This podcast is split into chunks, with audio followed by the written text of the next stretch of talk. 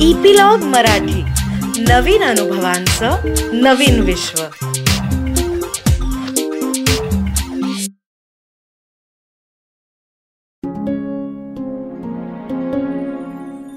नमस्कार.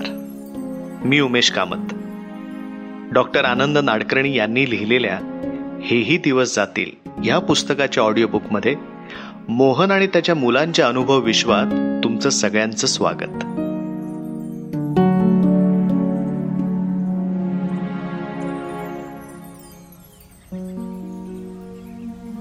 हॉस्पिटलची सकाळ पहाटे साडेपाचलाच सुरू होते. आठ साडेआठला रेसिडेंट डॉक्टर राऊंडला येतात. त्याच्या आत सगळं चकाचक असावं लागतं. म्हणून मी सुद्धा सवयीने पहाटेच उठलो. सुहास झोपेत होता. जवळच्या खिडकीतून थंड हवा आत येत होती. किती शांत झोपतो तो मला झोपलेल्या कुणालाच भस्कन उठवायला आवडत नाही. झोपू द्यावं की झोपलेल्या माणसाला? मी सुहासकडे पाहत राहिलो. सगळा उजवा पाय प्लॅस्टरमध्ये. कसा पडला असेल हा चाईच्या जिन्यावरून? खूप दुखलं असणार. मी नकळत सुहासच्या डोक्यावरून हात फिरवला. तशी त्याची झोप थोडी चाळवली. माझा हात त्याच्या गालाकडून खाली येत होता. त्याने कूस बदलली. उशी आणि त्याचा गाल याच्यामध्ये माझा हात त्याने जणू पकडूनच ठेवला. मी पण राहू दिलं माझ्या हाताला आणि मनात सकाळच्या कामाची जुळणी करायला लागलो. समोरच्या कॉटवर चिन्मय येणार हे सुहासला सांगायला हवं. त्याच्या दिवसाची सुरुवात तर छान बातमी देऊन करूया ना? मी सुहासच्या कानाजवळ माझं तोंड नेलं आणि कुचबुचलो सकाळचे सगळे पक्षी सगळी फुलं सगळी झाडं सगळे प्रकाश किरण म्हणतायत की सुहास बरोबर खेळायला आज चिन्मय येणार आहे येणार आहे येणार आहे येणार आहे. मी गुणगुणल्यासारखं म्हणत राहिलो आणि हळूहळू मिटल्या डोळ्यांमागचा सुहास जागा झाला. त्याने एकच डोळा उघडत माझ्याकडे पाहिलं. खरं? मग? बघ सिस्टरनी बेड पण तयार केलाय. बोलता बोलता मी कॉटवरचं तस्त उचललं. लोट्यात पाणी ओतलं. ब्रशला पेस्ट लावली. सुहासचे दात घासले तोंड धुतलं. त्याला पॉट दिला. बाजूला कापडी स्टँड लावले. वॉर्डाच्या बाथरूममधल्या मोठ्या बॉयलरमधून तस्तामध्ये गरम पाणी घेऊन आलो. कॉटच्या खाली सुहाशी बॅग असायची.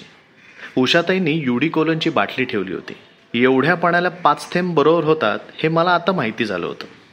सुहासला छान धुतलेले कपडे घातले ना की मलाच स्वच्छ वाटतं. ही मोठी मजाच आहे.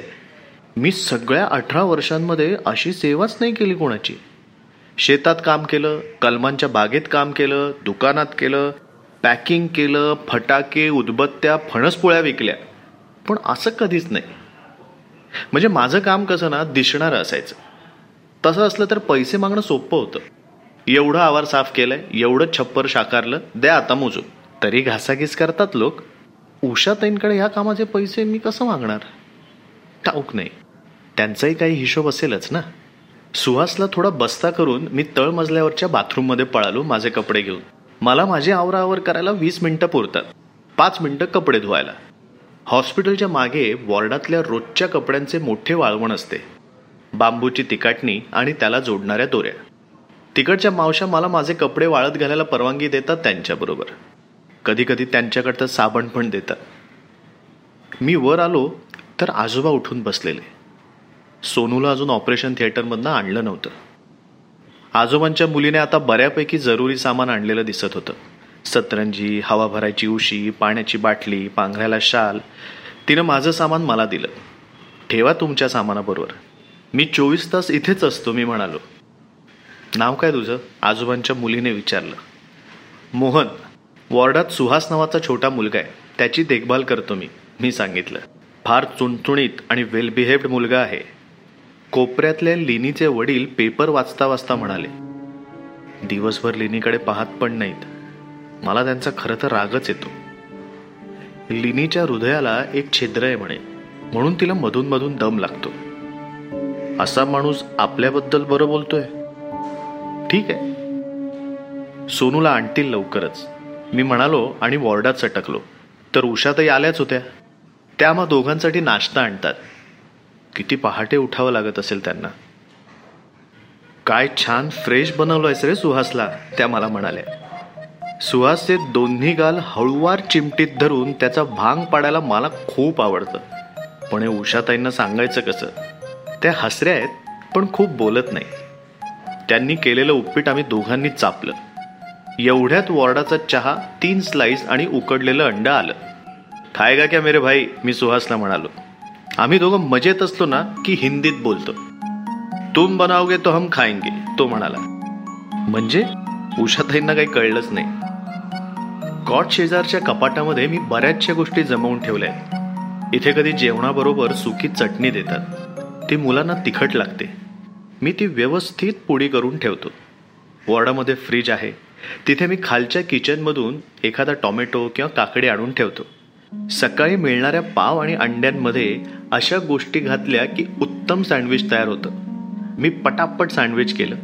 छोट्या सुनेने त्याचे व्यवस्थित दोन त्रिकोण केले आणि प्लॅस्टिकची डिश सुहास पुढे धरली. ये आपके लिए मी म्हणालो. थँक्यू मोहन सुहास म्हणाला. हसताना त्याचे डोळे कसे लुकलुकतात. की डोळ्यांमुळे तो छान हसतो. सुहास मोहन दादा म्हणत जा की रे त्याला उषाताई म्हणाल्या. नको नको मोहन मोन्याच बरं आहे एकदम. मी आपोआप म्हणालो नावापुढे हे असलं काही चिकटवून घेण्याची सवय कोणाला आहे? एवढ्यात उषाताईंचा मोबाईल वाजला. सुहासच्या बाबांचा फोन. ते ओमान नावाच्या देशात काम करतात.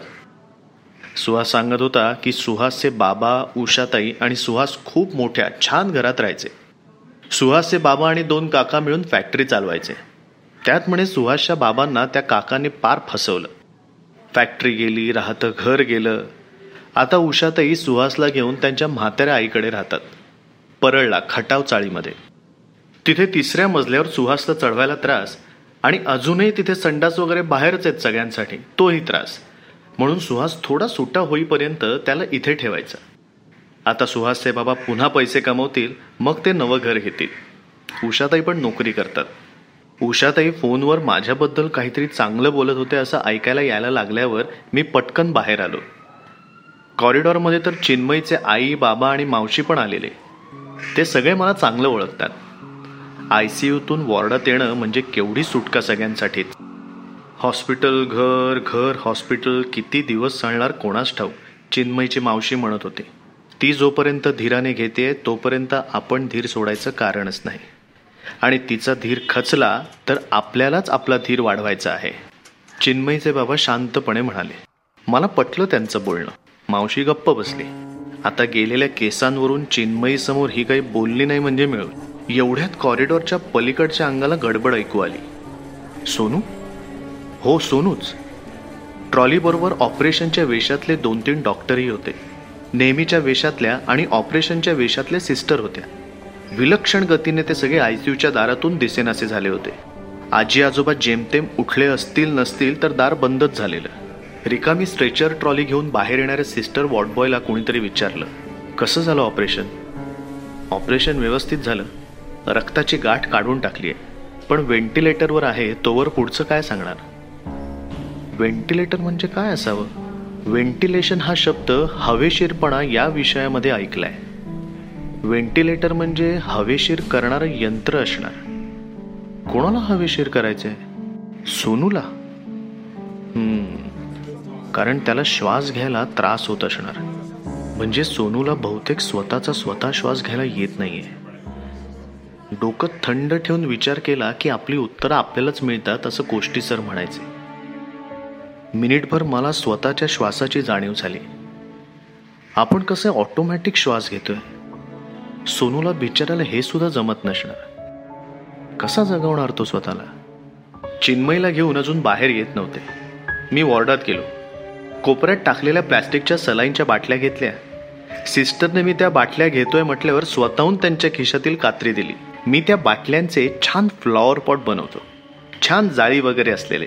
तीन बाटल्यांचा मिळून एक फ्लॉवर पॉट. आता गेल्या आठ दहा दिवसात जेवढ्या मुलांना डिस्चार्ज मिळाले त्या सगळ्यांना मी करून दिलेत ते.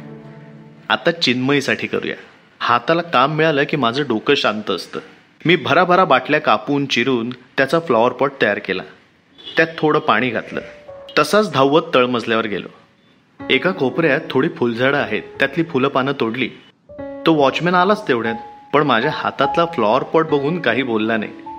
गेटवर माझे फ्लॉवर पॉट पाहिले असतील ना त्याने कोणत्या तरी मुलांच्या हातातले. मी फ्लॉवर पॉट घेऊन कॉरिडॉरमध्ये यायला आणि आय सी यूच्या दरवाजातून चिन्मयची स्ट्रेचर ट्रॉली यायला एकच गाठ पडली. मी माझा फ्लॉवर पॉट तिच्यासमोर धरला. चिन्मयी त्या पांढऱ्या ढगळ हॉस्पिटलच्या वेशात कशी फ्रेश दिसत होती.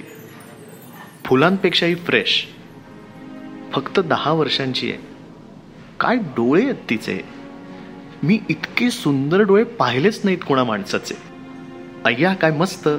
तिने माझा फ्लॉवर पॉट छान धरला हातात. ते सगळे वॉर्डकडे गेले. मी पाठीच थांबलो. आपलं काम झालं होतं. उषाताई बाहेर आल्या. निघते मी. आता चिन्मयी आली आहे समोर. दोघांचाही वेळ चांगला जाईल. तू भेटलास का तिला? काय घाई आहे सगळी गर्दी गेली की आम्हीच असणार तिघं. तो आमचा वेळ मी म्हणालो. आणि ते खरंच होतं. सकाळचा वेळ म्हणजे राऊंडचा वेळ. छोट्या डॉक्टरांपासून ते मोठ्या डॉक्टरांपर्यंत. मी सुहासच्या बेडकडे जाऊन बसलो. तो गोष्टीचं पुस्तक तोंडासमोर धरून होता. समोर चिन्मयीचा संसार लागत होता. कॉट शेजारचं टेबल खालचं कपाट सगळं भरलं होतं. एवढं एक टेबल आणि खालचं कपाट इतपतच साठवण्याची जागा खरी आवश्यक असते माणसाला. सुहासच्या टेबलवर मी काय काय व्यवस्थित ठेवत नाही विचारा. जास्त जागा असली की आपण जास्त पसारा करून टाकतो. सिस्टर आल्या आणि चिन्मयीच्या आईबाबांना मावशीला म्हणाल्या डॉक्टर बोलावत आहेत औषधं आणायची आहेत. ते बेडकडून सटकले तसं सुहासने पुस्तक बाजूला ठेवलं आणि चिन्मईला हात केला.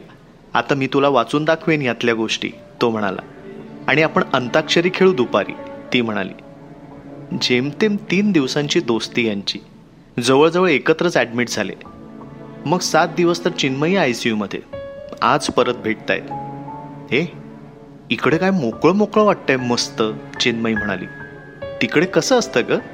आय सी यूच्या दिशेने बोट दाखवत सुहास म्हणाला बोर एकदम वाईट खूप थंड टुईंक टुईंक आवाज असतात यंत्रांचे आणि आपल्याला वायरी जोडतात.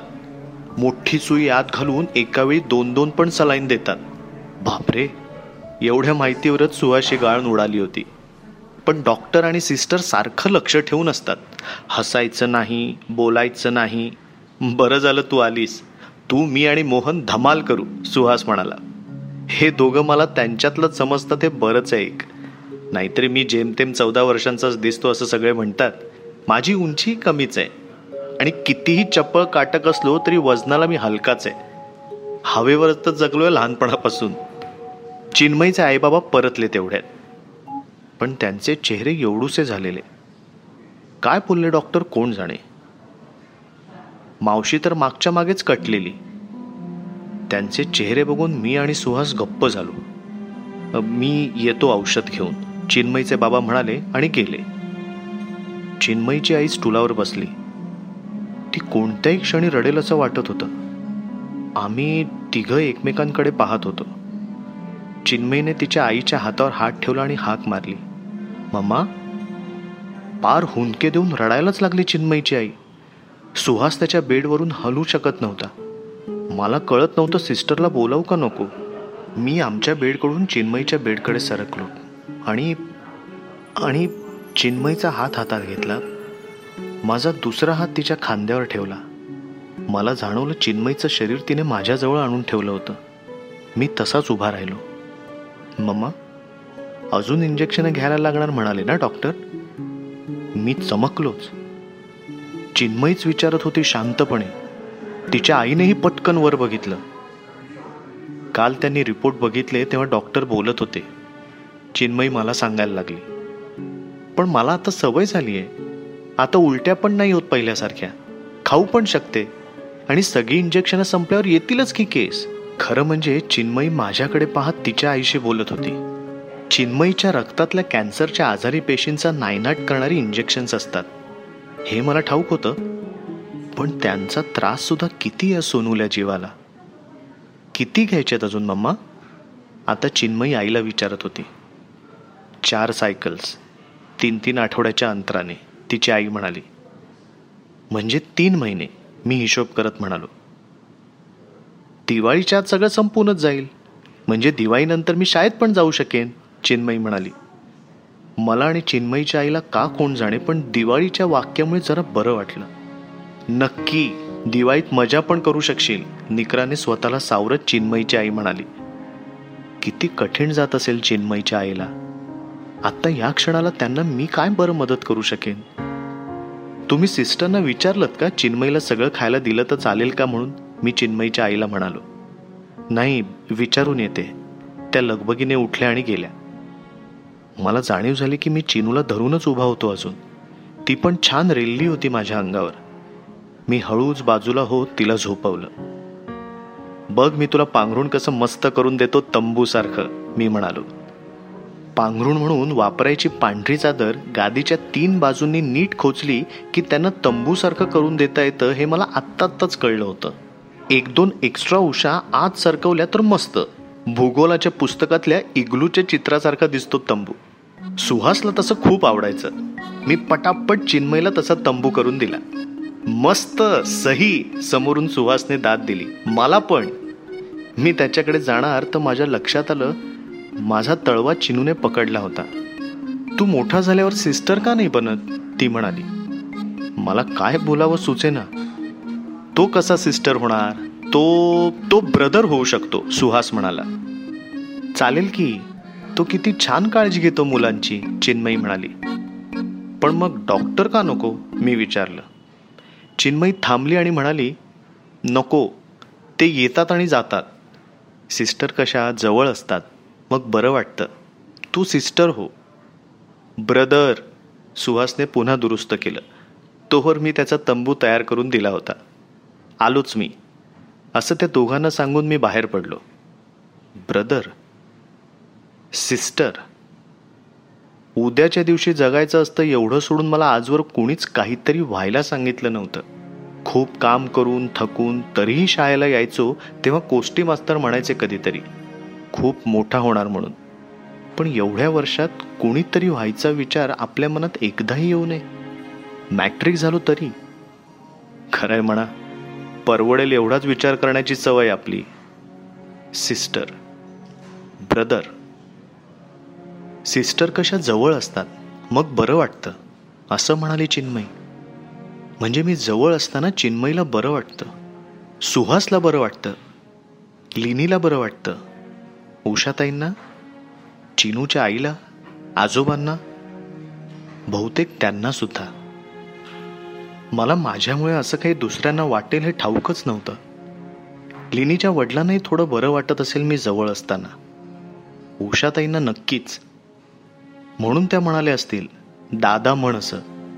दादा म्हणजे म्हणजे ब्रदर समोरून जाणाऱ्या सिस्टरच्या निळ्या पट्ट्यांकडे मी अगदी वेगळ्याच डोळ्यांनी पाहिलं आणि मनातल्या मनात चिनूच्या एकही केस नसलेल्या डोक्याचा छोटासा हळुवार पापा घेतला.